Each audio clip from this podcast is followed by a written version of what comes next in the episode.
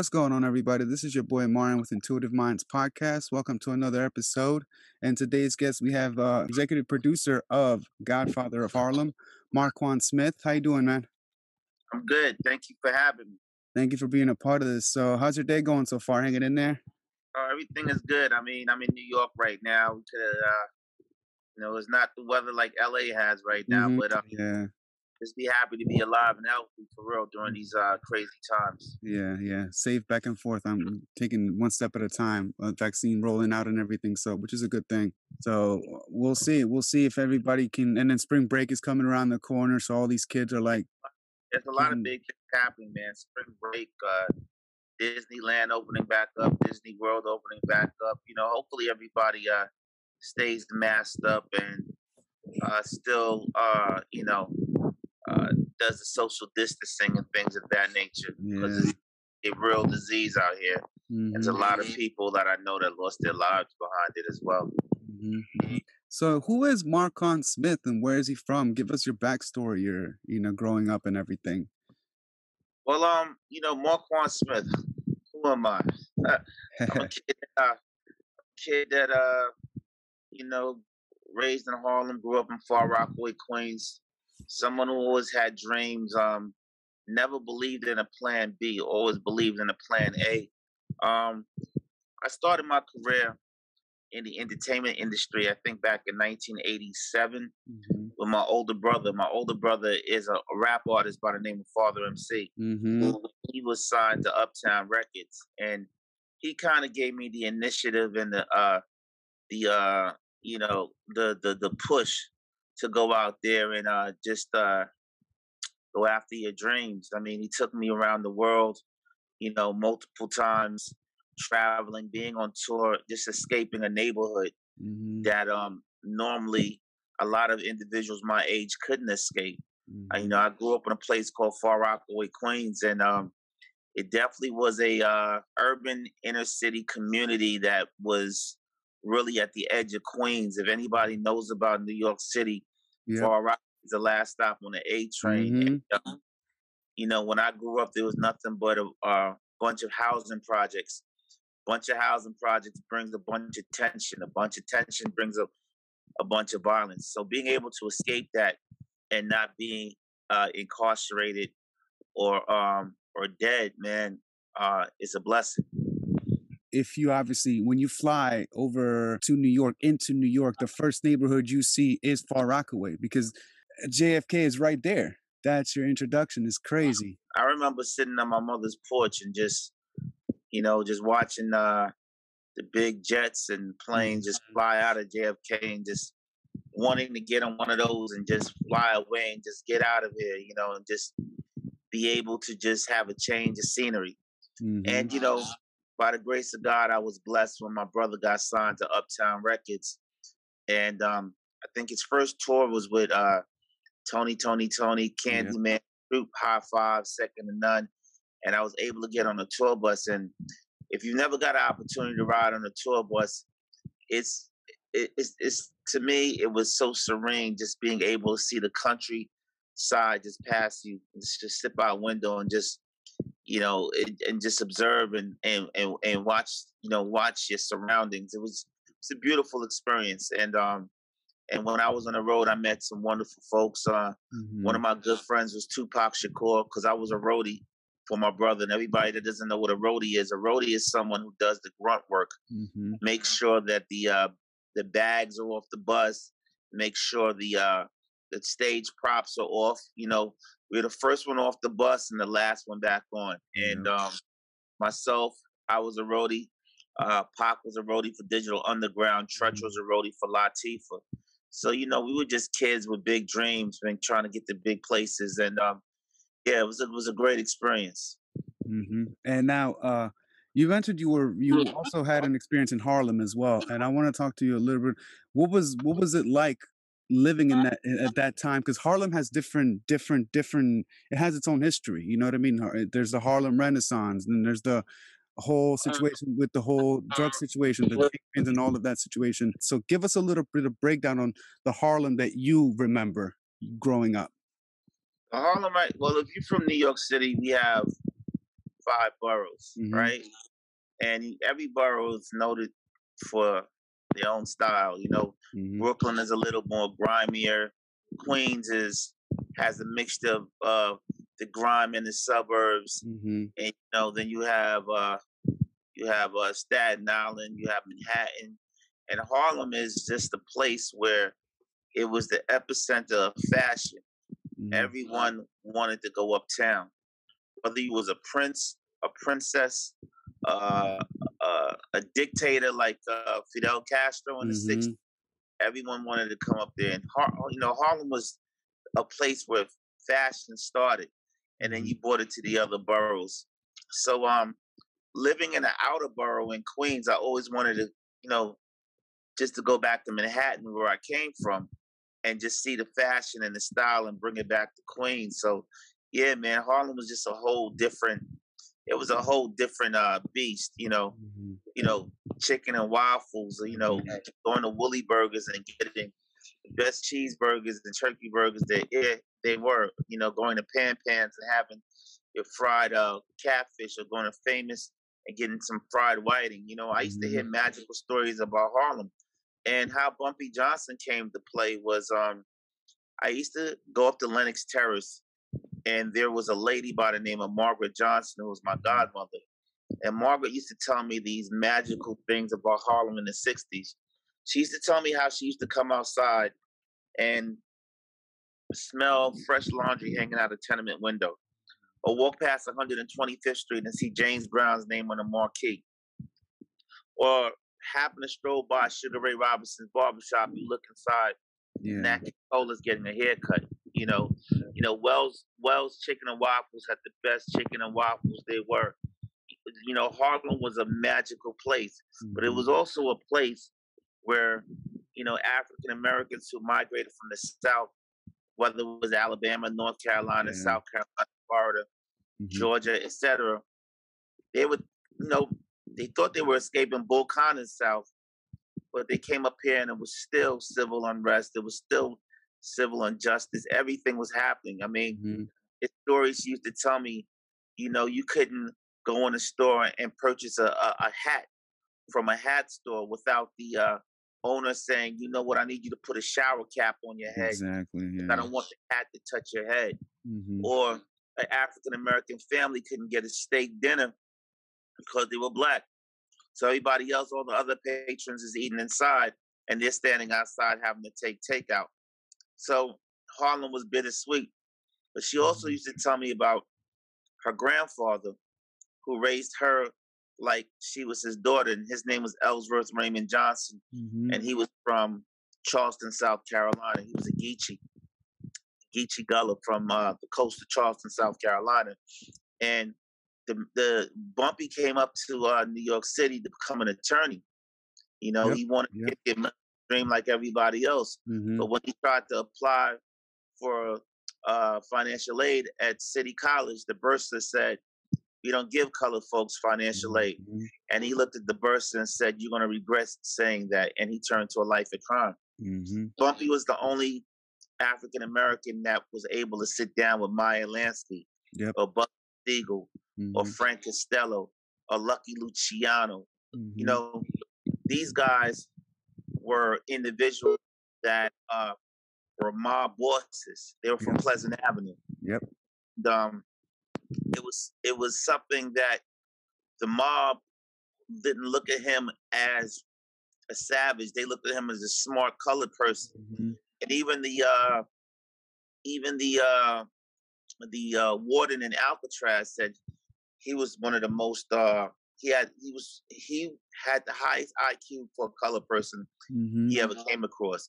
Yep. And Bumpy was known all over. I mean, he graduated from Sing Sing and Dannemora and did his time in the Alcatraz. And Alcatraz, to get there, you had to be the worst of the worst. Exactly. Yeah. And um, he was also urban legends that he beat Bobby Fischer in chess. He Mhm. read Shakespeare. He read Nietzsche. He was a he was someone that believed in helping our race, but he was also a dope dealer. He was also Mhm. a pimp and a numbers runner. Yeah. So it's, you can't have one foot in and one foot out. Mhm. So um, he was Harlem's hope. You know, they said when Bumpy died, Harlem died. Yeah, it's crazy. I mean, Harlem, like I said, Harlem has a rich, rich history. Whether it's from jazz clubs like like Cotton Club, whether it's you name it, you know, I mean, it's got a rich, rich history. But most of the people will always relate it to like the the kingpins that it bred, which, in my opinion, it's like, well, had had had they not been in those circumstances, they would have def- Bumpy Johnson would have definitely been a, a great lawyer, or you know what I mean. All of these characters they had some type of talent in them. It's just the circumstances around them kind of just they were forced to become drug dealers like Alpo and you know what I mean, like AZ And and like in in, in any urban community, when a person has nothing and has to create yeah. something out of nothing, he has to turn lemonade out of lemons. Mm-hmm. You know, it's, it's not just in the African American community. It happened in Pleasant Ave. Pleasant Ave Mm-hmm. is right on the east side of Harlem. Yep. Mm-hmm. You know, you had Fat Tony that was down there. You know, Mm-hmm. Vinny the Chin was down in uh, Greenwich Village. Yep. You have immigrants coming to this country trying to get their piece of the American pie. You know, and unfortunately, you know, the United States of America is supposed to be the country that you can get, you can fulfill all your dreams. But as we saw on January 6th, it's really a country divided. It's really about the Mm-hmm. haves and the have-nots. So Mm-hmm. the, the casteism, you know, system, and people are going to do whatever they need to do to make it happen. Not saying that's the right thing. You could have took a million kids to Great Adventure and bought dozens of book bags for back to school and Facts. gave out turkeys during Thanksgiving and Christmas. You still poison the community. You feel what I'm saying? So Mhm. a lot of individuals kind of try to glorify these characters, but you have to find the balance in the character to be able to tell the story. hmm hmm And their background and where they came from. I mean, you got to remember this. This New York City alone, half of those skyscrapers were built on mob money. You know what I mean? Because they own the concrete. That they own the concrete, and then obviously you go all the way back to the Kennedys and you know how they started and all of that. And then now there's all this. These rum runners for bootleggers. Yeah, absolutely. Mm-hmm. hmm So then, but and then because I, I, I again, I, like I told you before the podcast, I'm infatuated with stuff like this to where I know why gangs in America were started. Is it was started be, uh, because so many different immigrants were coming in, but they were all sharing the same neighborhood, different cultures. At one point, some cultures were like, "All right, this is our neighborhood, and we're going to protect it. How do we protect it? By creating gangs." You know what I mean, and protecting our own, so, sort of like the mafia policing during the World War One, during that era, policing the the neighborhood. You know what I mean? A lot of times people use that excuse as I'm policing the neighborhood, I'm keeping the neighborhood safe, Mhm, while leaning on people to pay them for Yeah. policing the neighborhood. mhm, That's not what policing is about. yeah. So you know, I, you have to have an open mind when you look at these stories. mhm, It's almost like you're selling drugs and you realize, oh, I could get the women, I could get the champagne, I exactly. the cars, but you forget about the dark side. You, you forget about the federal indictments. You Mhm, forget about the kidnap game where you might be in the back of somebody's trunk mhm, or waking up in the middle of the night and your door gets kicked in and you have the alphabet boys with the, their guns out and saying, you know, you may never, you may never uh, see your family again. So Mhm. there's definitely a balance of what what hap- what, what's going on. I mean, thi- this is not a uh, these stories are not you ride off into the sunset and the bad guys win stories. You know, yeah, no, if, no. if you're looking for that, then you're looking in the wrong type of genre. Mhm, You know, mhm, we all love Scarface until uh, Sosa uh, Mhm. sent the guy and he kicked down the door and he, and he blew Scarface guts out. We saw the mansion and the water and the pool and the cocaine and all the girls, but no one wants to see the other part. It's like you tell stories, right? You go to the zoo and you look at the lion. Oh, the lions look so beautiful. But you don't want to be in the cage with the lion. You want to be outside the cage and you want to observe the lion or you want to observe the shark in the aquarium.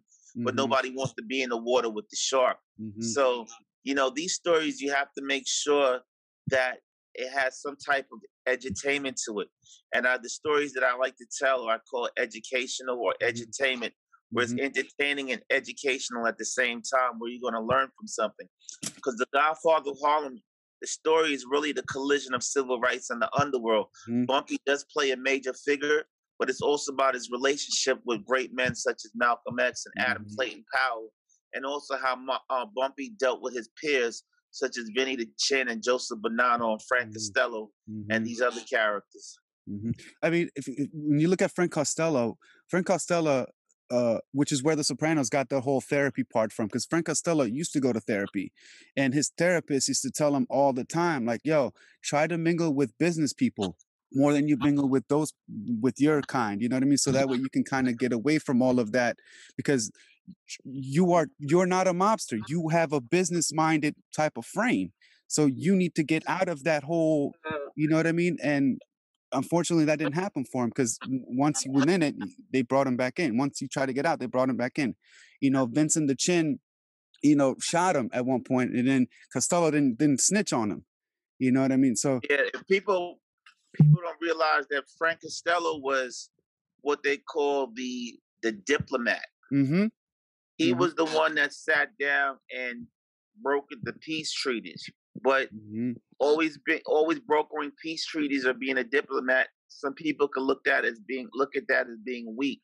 yeah. Frank came from the original original guys. He came from the Bugsy Siegel era. He Mhm. came from the Lucky Luciano era. hmm You know, those are guys he came up with. You know, Meyer Lansky, Frank Costello, Lucky Luciano. These guys all came up together. He was the an original Italian immigrant that started one of the five families. hmm And due to jealousy from, you know, it could go from Vito Genovese, you know, being incarcerated and uh Vito had Vinny the Chin uh try to shoot him. Yep. You know, hmm grace of God, the bullet missed Frank hmm grazed his grazed his scalp, went through his hat, and you know that's where Frank Costello was at. You know what. I'm saying? You always got to remember, man, this is a brutal game, especially when you're dealing with any type of Exactly. mob lore. Not even if it's just Italians, if African Americans, if it's Latino. You you still have to always remember. You always have to look over your back because you don't Mhm. know. There's no honor amongst thieves. hmm You know what I'm saying? Yeah. You don't know mhm, what that person may be thinking or that person may be thinking mhm, because you don't know. Oh, do I sit in the front of the car right now because I could get a bullet in my head?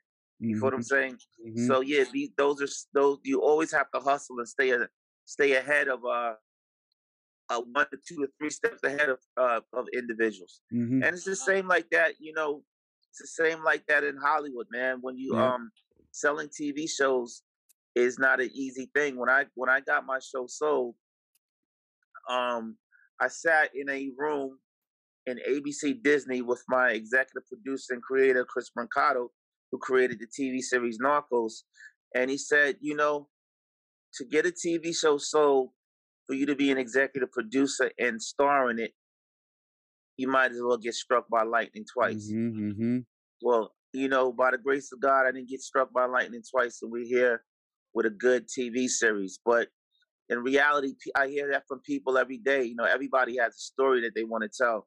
And I tell people it's not the story. You got to look at it like this. When you're going into a network or a studio, you're basically asking them for a loan. Why mhm, is my story worth a hundred million dollars? Why is my story worth a dollar? The mhm, first thing they want to know is what's the ROI? What's their return on investment? mhm, So, you know, I mean, I don't like to uh, poke holes in people's bubbles or people's dreams or anything like that. But you have to have a thick skin in this game.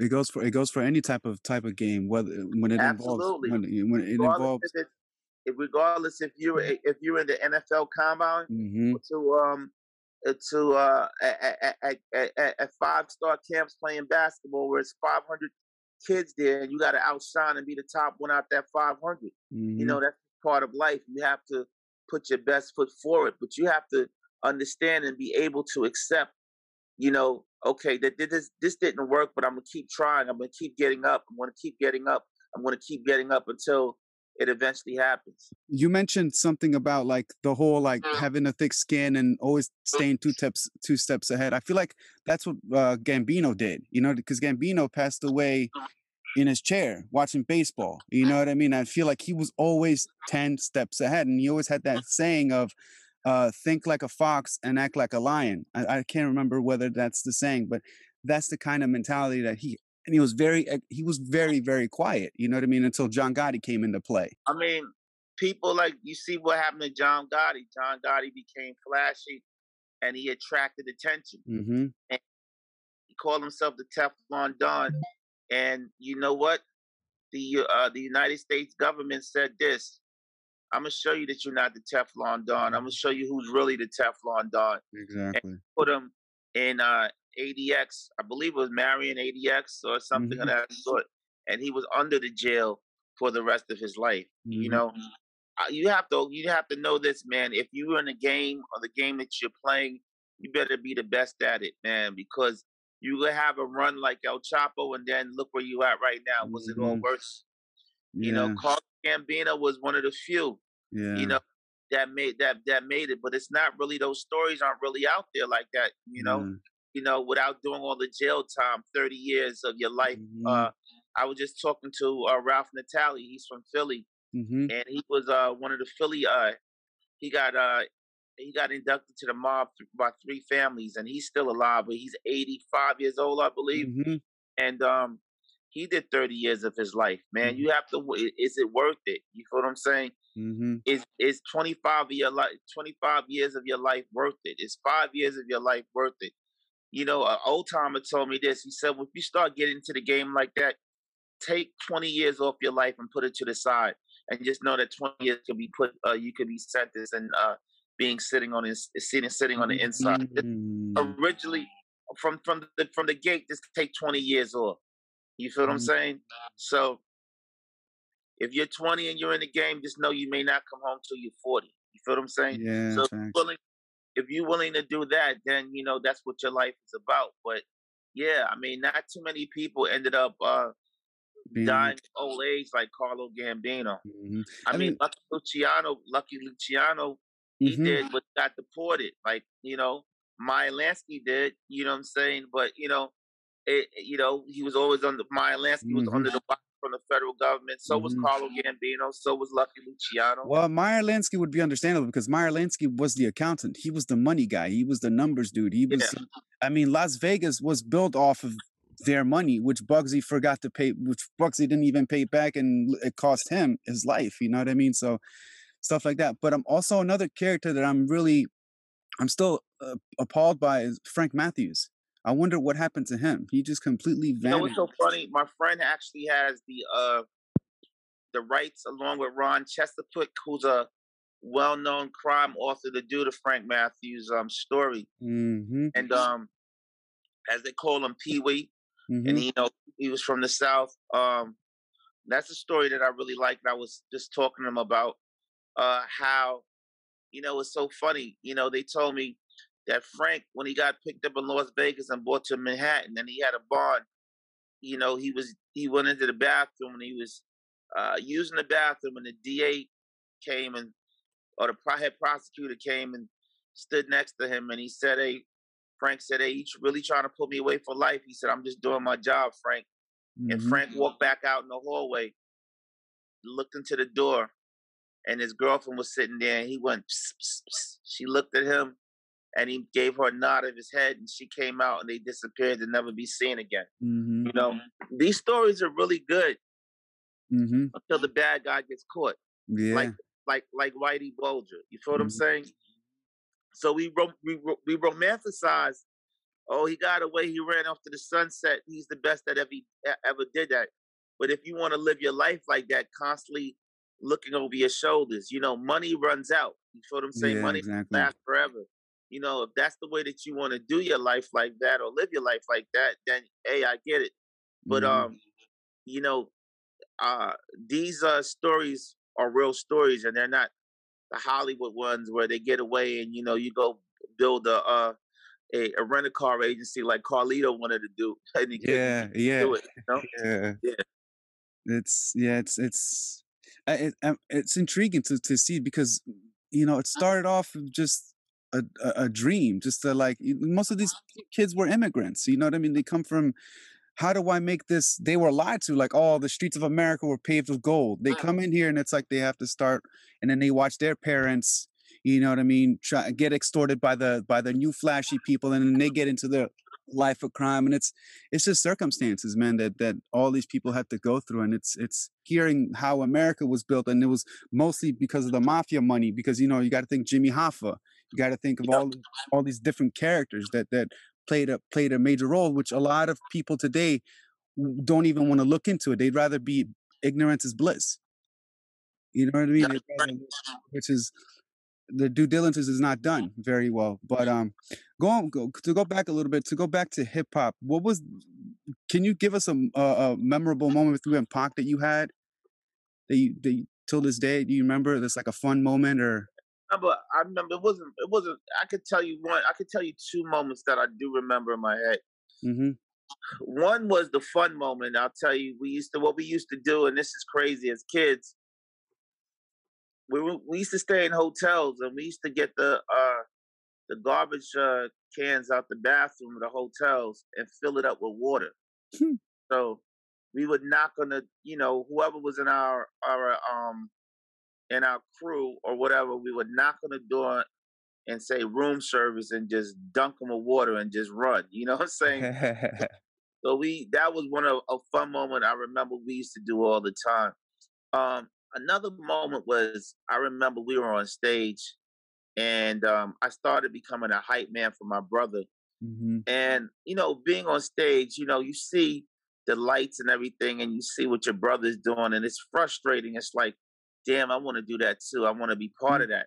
And the same thing, you know, Pac felt with, you know, doing the Humpty dance every night, you know, and he, you know, he had so much on, uh, unedged talent that mm-hmm. he wanted to just building up that he wanted to deliver. And I remember us just sitting on the um steps of the tour bus drinking like a bottle of Cisco or something like that, some real crazy stuff we was just drinking. Mm-hmm. And you know, him just crying and just saying, Man, I just wanna I just wanna live, man. I wanna be able to, to hear my voice on the on the radio. I wanna mm-hmm. see myself on TV, you know you know, and I felt the same way. So this is one of the moments that we we touched on that I remember, you know.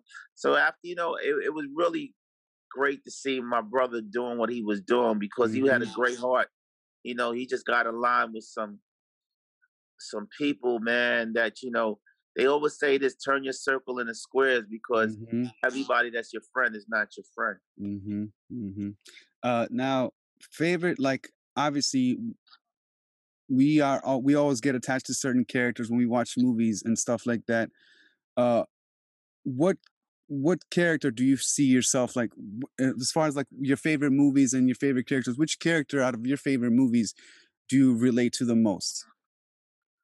Man, to be honest with you, there's two characters I really really like. Um, one was I don't know if you watched Once Upon a Time in America, which is love one it. of my favorite movies. Love I it. love I love the character of Noodles. Mm. You know, I love Noodles. I love the way he was depicted and um, how he was loyal to a default. You know, yeah. that was that was one of my favorite characters. Was uh was that um another one of my favorite characters was I really like Carlito. Because mm-hmm. Carlito, to me, Carlito Brigante from Carlito's Way had mm-hmm. so many different uh, layers to his character. You know, mm-hmm. um, another character I liked was when uh, Robert De Niro portrayed his character in Heat. How he wanted uh-huh. to really change life, but he wanted to get away from everything. He just couldn't let it go. You know, so I like characters with different layers to it. If you asked me when I was younger, you know, I was a James Bond fanatic. I really loved James Bond. I love how he was able to be, you know, suave and classy, mm-hmm. get the girls and be able to get away with it, you know. So those are some of the characters I like. I like characters with different layers to it. Mm-hmm. That's dope. That's that's funny. You mentioned Once Upon a Time in America. That movie is rarely mentioned, and it's a classic. It's a very long movie, but it's a very, very, very classic. Very, very class. It takes me back to my country as a kid when, you know, us neighborhood kids going from neighborhood to neighborhood, connecting with other neighborhood, which is why I kind of, when I went to move to New York, I kind of felt comfortable with it because when I lived in Harlem, that it kind of had that same feeling of everybody knows everybody. and everybody's accustomed to it. So that's what Once Upon a Time in America did to me. Like it brought me back to my country. You mentioned uh, obviously your brother was signed to Uptown, Uptown, and uh, do you have any recollections with Diddy at all? Working with Diddy back yeah, then? absolutely. Diddy's the one that told told my brother to put me on stage as a hype man. Mm. I think we were in Arizona. I, I, I believe we were in Arizona, somewhere in the Midwest, and um, he came on came on a tour bus, and he said, "Yo, you got to get your crowd more hype, man. We got to get it into it." And they, you know, my nickname is Silk. That's Mhm. what they know me as. And he was like, "You know what? I want Silk to hype the crowd up." And you know, I just started getting into it. So Diddy gave me that opportunity. You know, I remember, um, you know, R.I.P. Prince Markie Dee, who just passed away.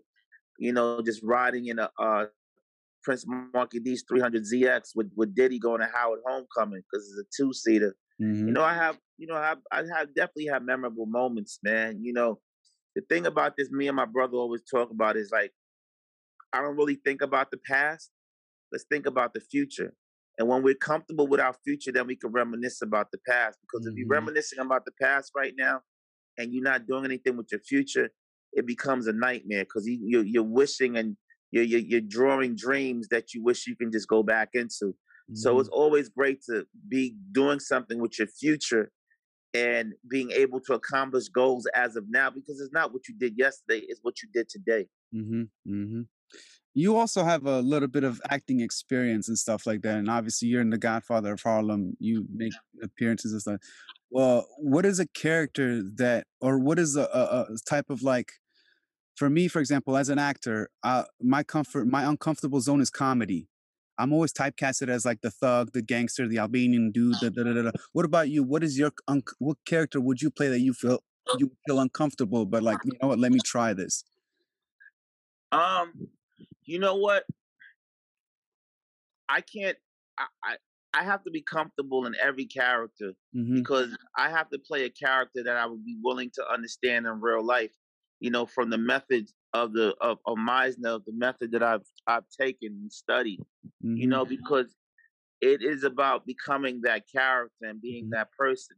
If you're not, if you can't be that person, then that's not the role for you. You Mhm. know, it's Mhm. not about forcing and saying, "Oh man, I can't play this because it's I, I just can't do it." So it's certain things like, you know, I would have to. I never really. That's a that's a that's a great question because I never really thought about it like that. Yeah. I've never, you know, maybe you know I would like to get more physically fit you know, for a character. Like I like the way these guys reconstructed their bodies in 300 in Mm. six months. You know what I'm saying? Mhm. So Mhm. that would be a challenge to me to see if I could possibly do that. Mhm. You know, and and get to that uh, physical stature like that. Mhm. Mhm. You mentioned Meisner, and that is my favorite technique of all time. I love that technique. Like that's the technique that really brings out the true feelings of a person, like the true feelings into lines. Because I went to New York Film Academy, and I've mentioned here before, and that Meisner was an hour and a half classroom to two hour classroom, and it was a complete wreck. Like people left out of there emotionally wrecked because some of them had to go back in their past and had to bring those. Oh yeah, man, that shit is a. I just did a scene in Godfather. I carried a eight. I carried a a B story. hmm and this is like one of the biggest scenes that I've carried in the season. And using Meisner, I was um, I was so emotionally drained Yeah. that whole next day. It felt like I worked out because you're actually going in. You're, you're actually bringing memories hmm that you may not want to hmm relive. You know, so Mhm. Meisner is definitely something that you have to be really mentally prepared for that because it's Mhm. really it can get really dark. It's almost like um when Heath Ledger did joke the Joker. hmm You know, I compare the character Joaquin Phoenix's Joker, Okay. Heath Ledger's Joker. Joaquin Phoenix was more of the origin of the Joker of what poked the the the the bull in the China stop in the Mhm. China shop to knock down the China dishes when he was just a regular bull, like he wasn't bothering anybody. So what poked it? What was the origin? So that method, you know, he was a regular person. You know, he had some mental issues, but he was just trying to be accepted. You know, Right. And what was it that what was that that just turned him over, being bullied? Now with Heath Ledger, when he turned into his Joker, he was already down that dark, mm. dark, deep path. It was mm-hmm. no coming back from that. You feel what I'm mm-hmm. saying? So you had to get and get involved in that character so it could be so dark and mm-hmm. gloomy and gray. So it wasn't about, you know, the Joaquin Phoenix or, you know, it was two total, different uh methods of bringing out that character. Mm-hmm. Of, of like what the character is looking for, how is he gonna get it? Yeah, is he gonna get it? And stuff like that. I mean, sometimes you, and sometimes you might not even get that where you have to mm-hmm. build a character yourself mm-hmm. because sometimes it's a character that's not you know historical and there's nothing for you to get on. So you have to go deep in your mind of what do you think the character would be. Mm-hmm. So you'll get an empty empty piece of paper and write every his weaknesses, his strengths, his vices, whatever it is, all the way down mm-hmm. till you know mm-hmm. you can pop properly engulf that character. Now, if your life had a soundtrack, what would what are the songs that you would pick? One would be Frank Frank Sinatra. I did it my way. Mm-hmm. Number two would be What's Going On, Marvin Gaye. Mm-hmm. Number three, Across 110th Street by Bobby Womack. And fourth will be Sailing by Christopher Cross. Mm. Nice. Um, I was looking at one of your, I was looking at one of your interviews with Sway, and then you he had mentioned uh, Daryl Reed and his story. Are you still working on that with Daryl Reed at all, or? Absolutely, man. As as long as I could, uh, you know, Daryl Reed has a very interesting story of doing 28 years in jail and being a child kingpin out of Oakland, and mm-hmm. um, you know, Obama giving him clemency. You know, and uh, I'm very passionate about his story but it's about getting Hollywood passionate about it as well, or finding mm-hmm. a way that we can get it done mm-hmm. without Hollywood, and that's where I'm at with it right now. But um, shout out to Daryl. I was just in mm-hmm. LA with him. Oh man, I think it was last year. You know, I had a, a dinner with him and uh, Waterhead Bo Brian, and um, great guy, man. Mm-hmm. Daryl is all about prison reform, redemption, he took ownership of how he destroyed the community and he wants to build it back. Mm-hmm. You cannot ask anything more from a person like that. Real solid, man. Mm-hmm. Real solid individual. Yeah. Yeah, he has a very, very interesting story. I still I still don't know much about him, but I've definitely heard stories about him watching these documentaries and stuff. Like he definitely pops in documentaries left and right. His name pops everywhere. So I'm, I can not wait to see what what you bring to the table with this situation. It's gonna be dope. Okay, it's gonna be dope. Do you have like a specific date, or you just like working the details right now? You don't have like a specific. Quality. I have a bunch of shows in development right now, and he's one of the shows that are in development as part of my slate. Mm-hmm. Of where you know, being the fact that you know, uh, diverse content is needed nowadays. Mm-hmm. You know, my agent is right now trying to find me a home where I can be very secure and be able to create put out stories and mm-hmm. great narratives. Mm-hmm, mm-hmm. So his story is one of the few that I definitely want to be be able to tell, and it's on the top of the list. Mm-hmm. What are some hobbies you have outside of the the entertainment industry you like to do besides? I mean, I like to uh, play basketball.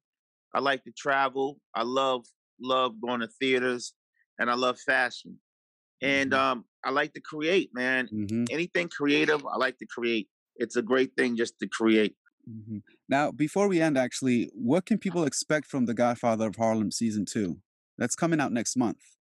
What is something? Season, season two, Godfather of Harlem, April 18th, 9 o'clock on Epix. You can expect a season full of twists and turns dealing with the French connection, uh, the tense rivalry that Malcolm is having with the Nation of Islam and the Honorable Elijah Muhammad, the Mafia versus Bumpy Johnson.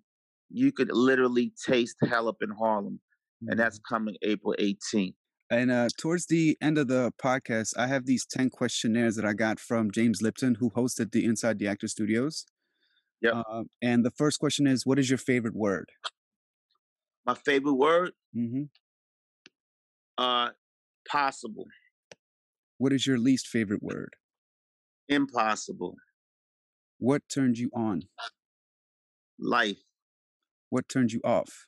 What turns me off is uh naysayers. What sound or noise do you love? I love the sound of water. What sound or noise do you hate?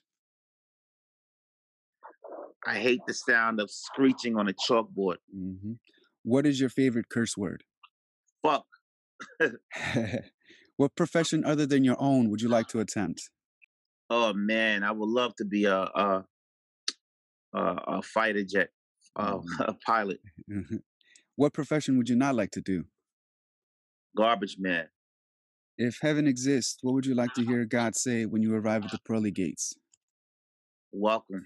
Hmm Any last words you'd like to give to the people? Any shout outs? And where can they follow you on the social? Uh, yeah, you can follow me on Markuann on Instagram. That's M A R K U A N N. My website is markuann.com, M A R K U A N N.com. The real Markuann is my Twitter. That's D A R E A L M A R K U A N N. And I like to tell people out there that, you know, I'm a walking testimony. When you wake up in the morning, you could dream it, you can achieve it. I know it sounds cliche, but it's the truth.